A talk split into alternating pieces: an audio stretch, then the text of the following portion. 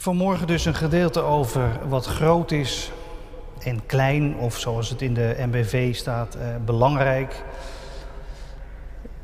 Eh, we lezen uit eh, Marcus 10, vers 32 tot en met 45. Jezus en zijn leerlingen waren onderweg naar Jeruzalem en Jezus liep voor hen uit. De leerlingen waren ongerust en ook de mensen die hen volgden waren bang. Hij nam de twaalf weer apart en vertelde hun wat hem zou overkomen. We zijn nu op weg naar Jeruzalem, waar de mensenzoon zal worden uitgeleverd aan de hoge priesters en de schriftgeleerden, die hem ter dood zullen veroordelen en hem zullen uitleveren aan de heidenen. Ze zullen de spot met hem drijven en hem bespugen en hem geeselen en doden. Maar na drie dagen zal hij opstaan. Jacobus en Johannes, de zonen van Zebedeus, kwamen bij hem en zeiden: Meester, we willen dat u voor ons doet wat we u vragen. Hij vroeg hun: Wat willen jullie dan dat ik voor je doe? Ze zeiden: Wanneer u heerst in uw glorie, laat dan een van ons rechts van u zitten en de ander links. Maar Jezus zei tegen hen: Jullie weten niet wat je vraagt. Kunnen jullie de beker drinken die ik moet drinken, of de doop ondergaan die ik moet ondergaan?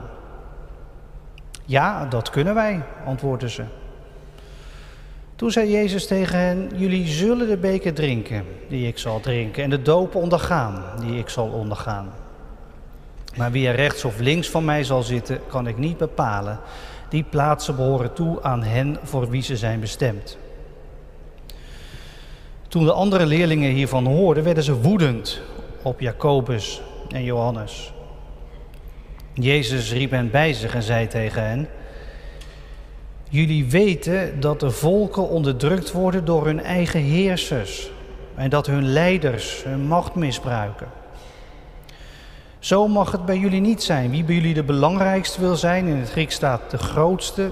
Wie de grootste wil zijn, zal de anderen moeten dienen. En wie van jullie de eerste wil zijn, zal ieders dienaar moeten zijn.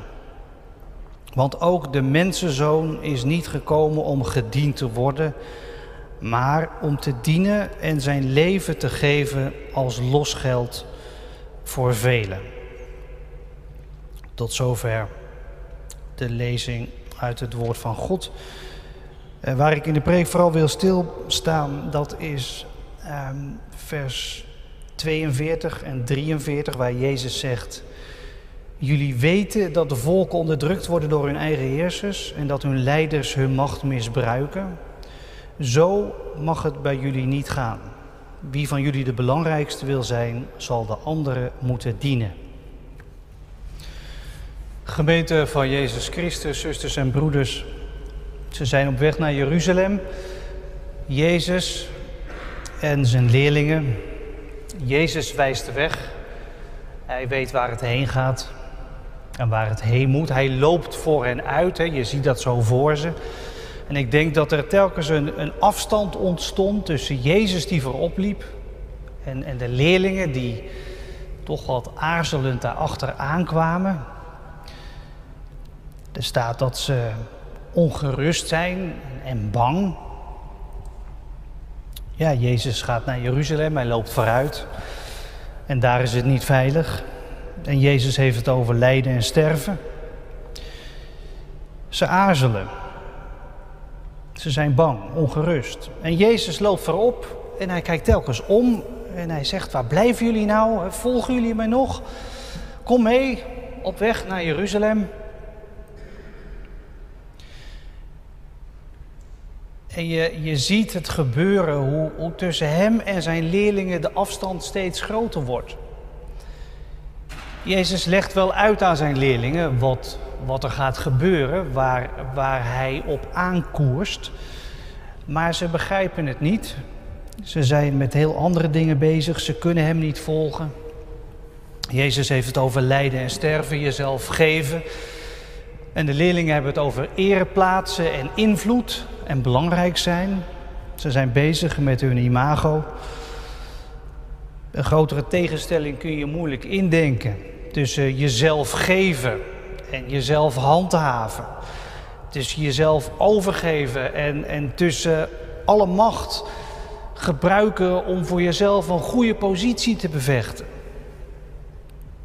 Jezus gaat voorop en hij kijkt telkens om, maar de leerlingen kunnen niet volgen waar hij het over heeft. En ze kunnen steeds minder volgen waar hij gaat. En het zal niet lang meer duren of ze volgen hem ook niet meer. En ze laten hem in de steek. Jezus gaat voorop en hij kijkt achterom naar jou en naar mij. Waar blijven jullie? zegt hij. Volgen jullie me nog? Volg jij Jezus nog?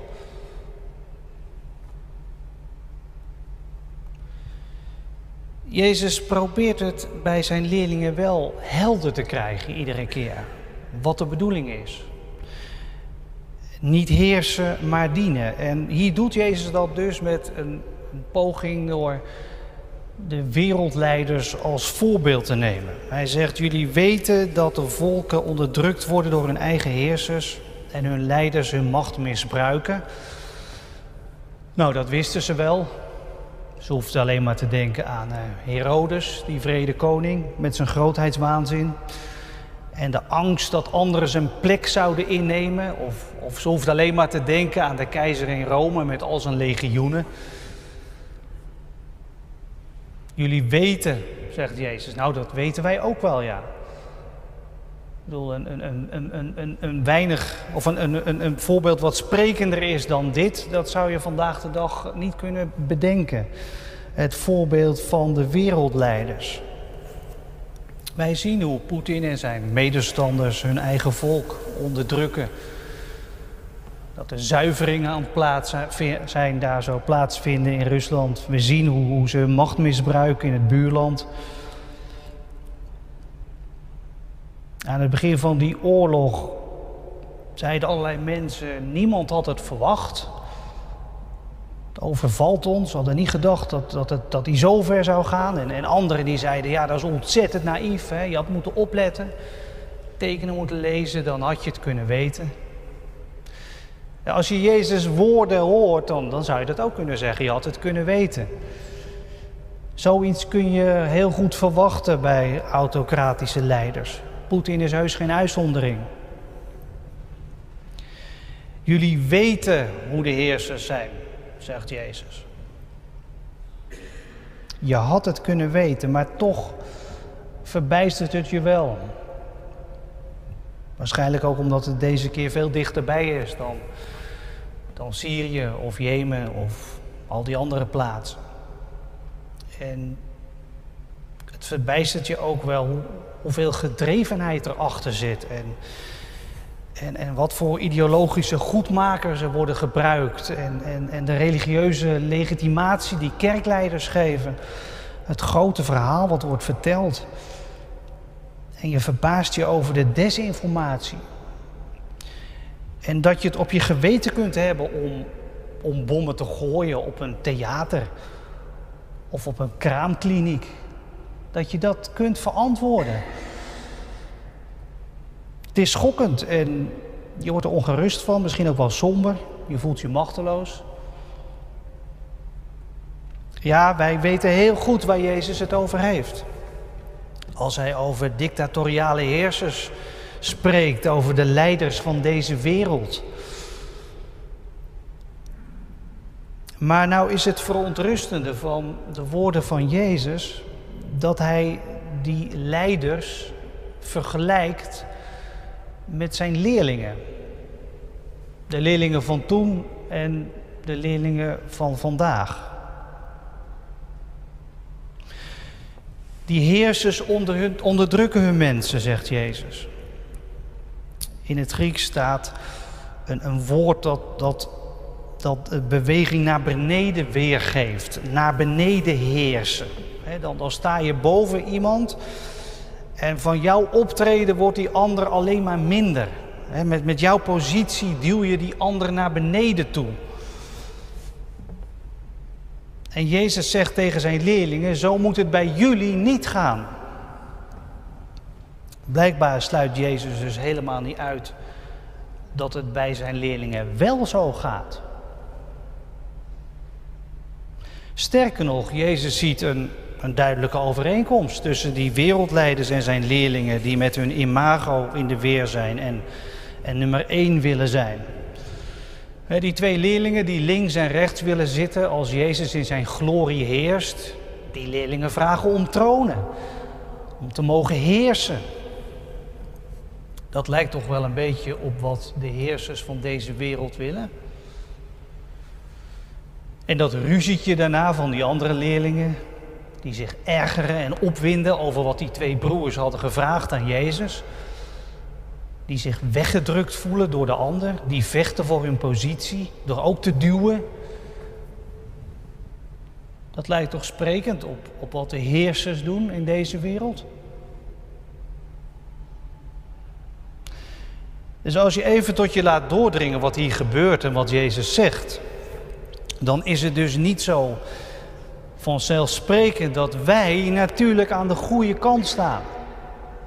Dat, dat je aan de ene kant Jezus hebt en, en wij, en aan de andere kant alle Poetins, zal ik maar zeggen. Waar sta jij eigenlijk? Aan welke kant? Ja, dat hangt dus erg af van de droom die je hebt. Van wat groot is. Van wat groots is. Aan de ene kant staan de dictatoriale heersers van deze wereld met hun politieke machtsspel en hun soldaten en hun tanks en raketten. Jezus noemt hen de grote. In de NBV staat leiders, in het Griek staat de grote. En zij handelen vaak uit angst om macht te verliezen, om posities kwijt te raken. En, en zij hebben ook heel veel ruimte nodig. En zien al snel dat anderen te dichtbij komen, dat anderen grenzen overgaan. Ruimte willen ze. En, en hun ideaal van grootheid is het bereiken en het behouden van je machtspositie. En, en daarvoor duw je anderen naar beneden. Je heerst anderen naar beneden toe. Ja, en aan de andere kant staat Jezus. En hij is ook een heerser. Maar niet op de manier van de grote van deze wereld. Jezus heeft een andere visie op wat groot is. Jezus handelt niet uit angst om zijn plekje kwijt te raken, zijn positie, zijn macht. Hij geeft dat juist vrijwillig op. Voor hem is groot niet heersen, maar dienen. Wie belangrijk wil zijn, moet dienen, zegt Jezus. En in het Griek staat dus wie groot wil zijn, moet dienen. Aan welke kant sta jij en staat u? Wat is jouw ideaal van grootsheid? Dat je, dat je het echt gemaakt hebt, dat je, dat je het bent, zal ik maar zeggen. Als je 13 bent of 17, dan denk je bij groot misschien aan populariteit uh, in je klas. Of uh, je denkt aan de grootheid van de mensen op Instagram die je volgt of op TikTok. Die mensen met die enorme hoeveelheden volgers. Of je denkt misschien aan hoge cijfers. Of misschien denk je bij grootheid aan dat je, dat je iemand bent met een uiterlijk waar, waar iedereen complimenten over geeft, weet je wel. En als je twintiger bent of dertiger of ouder, wat is grootheid? Een fantastische cv met interessante stageplekken en bestuursfuncties. Of een geslaagde opleiding of... Uh, meetellen door de reizen die je hebt gemaakt. Of misschien dat je een bepaalde graad van welvaart hebt en, en dat je dat ook kunt laten zien. Wat is groot? Misschien dat mensen erkennen wie jij bent. Dat ze jou bevestigen. Je hebt het gemaakt. Je bent best ver gekomen. Moet je kijken waar jij staat. Hoe je doet. Wat goed. Of misschien publiciteit of zo. Dat is ook altijd wel mooi, vind ik. Hè? Over wat je hebt bereikt. Dat anderen daarover schrijven. Of je denkt aan invloed, aan macht. Nou, ik weet eigenlijk niet waar aan je denkt bij grootheid. Je droom van grootheid, die, die kun je volgens mij altijd wel, wel helder krijgen als je eventjes nadenkt en, en, en bij jezelf oproept aan wie jij moet denken. bij, bij grootheid. Dus, dus wie is voor jou nou een voorbeeld van iemand die groot is? Als je daar nou even naar kijkt in gedachten, die iemand wat groot is, ja, dan, dan ben je denk ik dicht bij jouw droom van grootheid. Wat jij groot vindt. Waarvan je denkt, zo wil ik zijn. Wie zou jij noemen als het gaat om groot?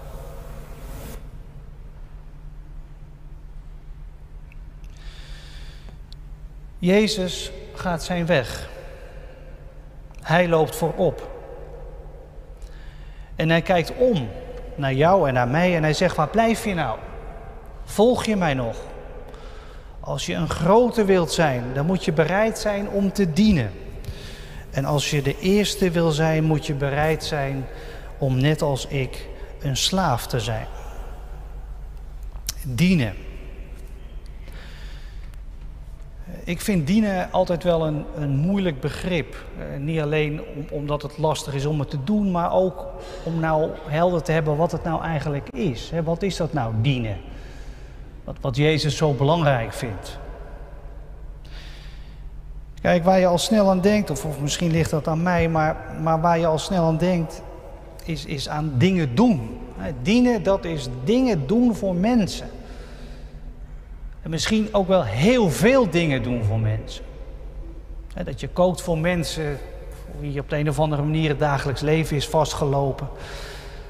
Of dat je heel veel bidt voor mensen.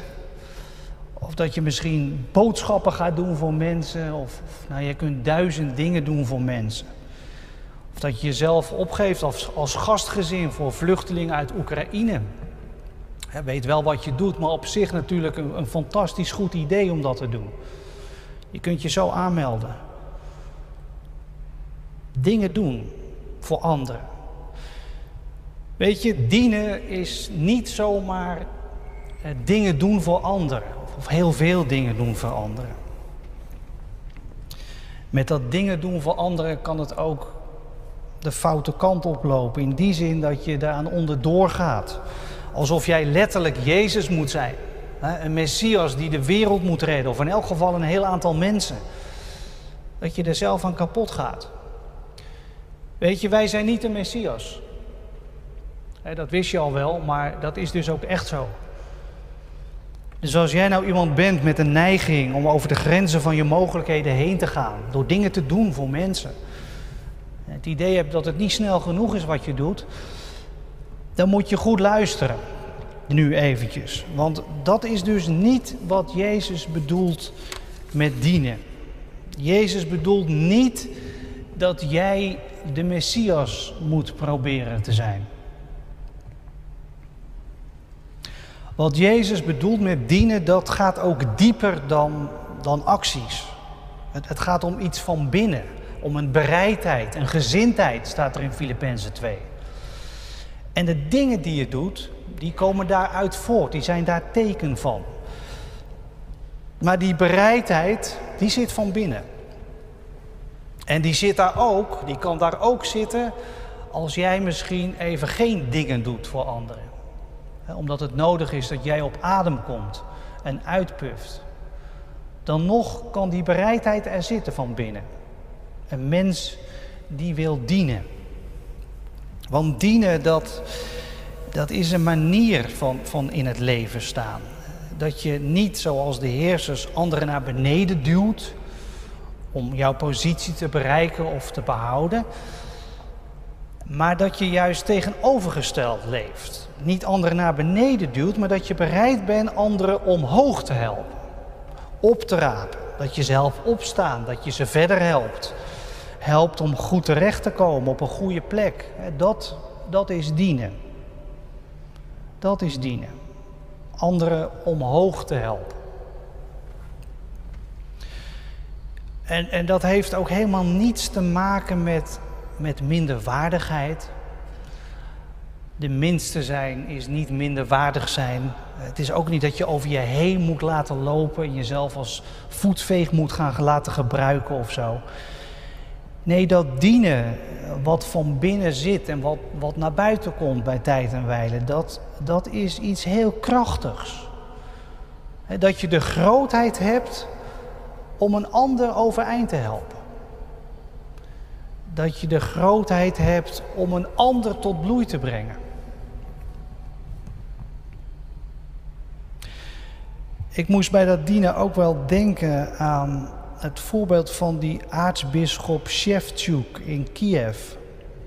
Die dagelijks vanuit zijn schouwkelder een videoboodschap stuurt naar zijn gelovigen. En daarin ook met niet mis te verstaande woorden eh, veroordelingen uitspreekt voor al het Russische geweld dat over hen heen komt. Maar die ook oproept om voor vijanden te bidden. En dit is de kerkleider die zich ook heeft ingezet voor een hotline voor Russische families. Om op zoek te gaan naar vermiste soldaten. Om hen zo te helpen, om ze te vinden.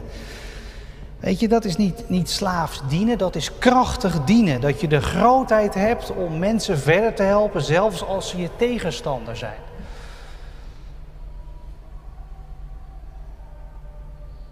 Laten wij als volgelingen van Jezus ons niet spiegelen aan aan de grootheid van mensen die, die anderen naar beneden duwen. Aan de grootheid van mensen die zichzelf willen bewijzen. En laten wij niet meegaan in, in handelen uit angst voor verlies van macht of, of verlies van je gezicht, gezichtsverlies. Of de angst dat, dat anderen te veel ruimte innemen en jij te weinig ruimte hebt. Weet je, wij volgen Jezus. Jezus onze Heer. En wij zoeken onze grootheid bij Hem, toch? En we laten heus niet over ons heen lopen en we gaan ook niet in een hoekje zitten en we komen op voor recht in onze samenleving en we verzetten ons tegen het kwaad. Maar we doen dat als dienaar die het goede zoekt voor een ander, die, daar, die daarvoor bevrijd is. Als volgeling van Jezus ben je een vrij mens. Jezus is gekomen en hij vond jou. En hij zette jou overeind. En dat doet hij iedere dag. En hij raapt je op als je valt. En hij geeft je een nieuw begin. En hij geeft jou liefde en ruimte om te leven. Dus als iemand anders in jouw omgeving wat veel ruimte nodig heeft, ach, weet je, gun maar eventjes. Je hebt toch ruimte genoeg, toch? Bij Jezus. De ruimte van een nieuw leven de ruimte van Gods koninkrijk. Ruimte genoeg. Wees maar niet bang dat een ander je bedreigt als het daarom gaat. Dienen, dat is groot zijn. Het helpt als je vaak aan Jezus denkt. Dat je weer even bedenkt wie is nummer één. Nee, dat ben niet ik. Dat is Jezus, de Heer, die ik volg.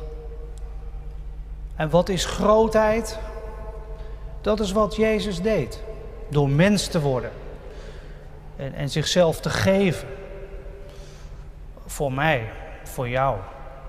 Dat is wat Jezus heeft gedaan. Vergeet niet wat Jezus heeft gedaan. Hoe hij dienaar werd, knecht, om zichzelf te geven als losprijs voor velen. Zo zegt Jezus dat. Losprijs. Losprijs om jou los te maken. Hij neemt daarmee de woorden op van lang geleden uit Jezaja 53 over die leidende knecht van de Heer. Losprijs om jou los te maken. Waarvan? Waarvan maakt Jezus jou los, vrij? Hij maakt je los uit kleinhartige grootheidsdromen.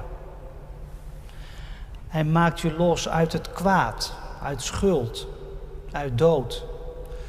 Uit het kwaad dat je zelf doet.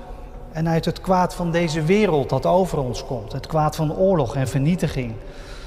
Hij maakt je los uit het kwaad van gekrenkte trots bij jezelf of het kwaad van gekrenkte trots bij een ander. Jezus ging dat kwaad niet te lijf met een nog groter kwaad om daar overheen te komen en het onder controle te krijgen. Jezus ging het kwaad te lijf door eronder te gaan. Erin onder te gaan. Jezus ging kopje onder in het kwaad. En daar, in de spiralen van het kwaad, heeft Hij ook ons aangetroffen. En Hij neemt ons mee naar de oppervlakte van het nieuwe leven met Hem. En Hij brengt ons aan het licht, zodat we kunnen leven met Hem. En achter Hem aangaan in de richting waar Gods nieuwe wereld aan de horizon wacht. Dat is waar wij heen gaan, omdat wij Jezus volgen. En Jezus gaat voorop. Hij weet de weg. En hij kijkt achterom. En hij zegt: Volg je me nog? Wees groot door te dienen. En wij, wij pakken onze spulletjes vandaag en wij gaan achter hem aan. Amen.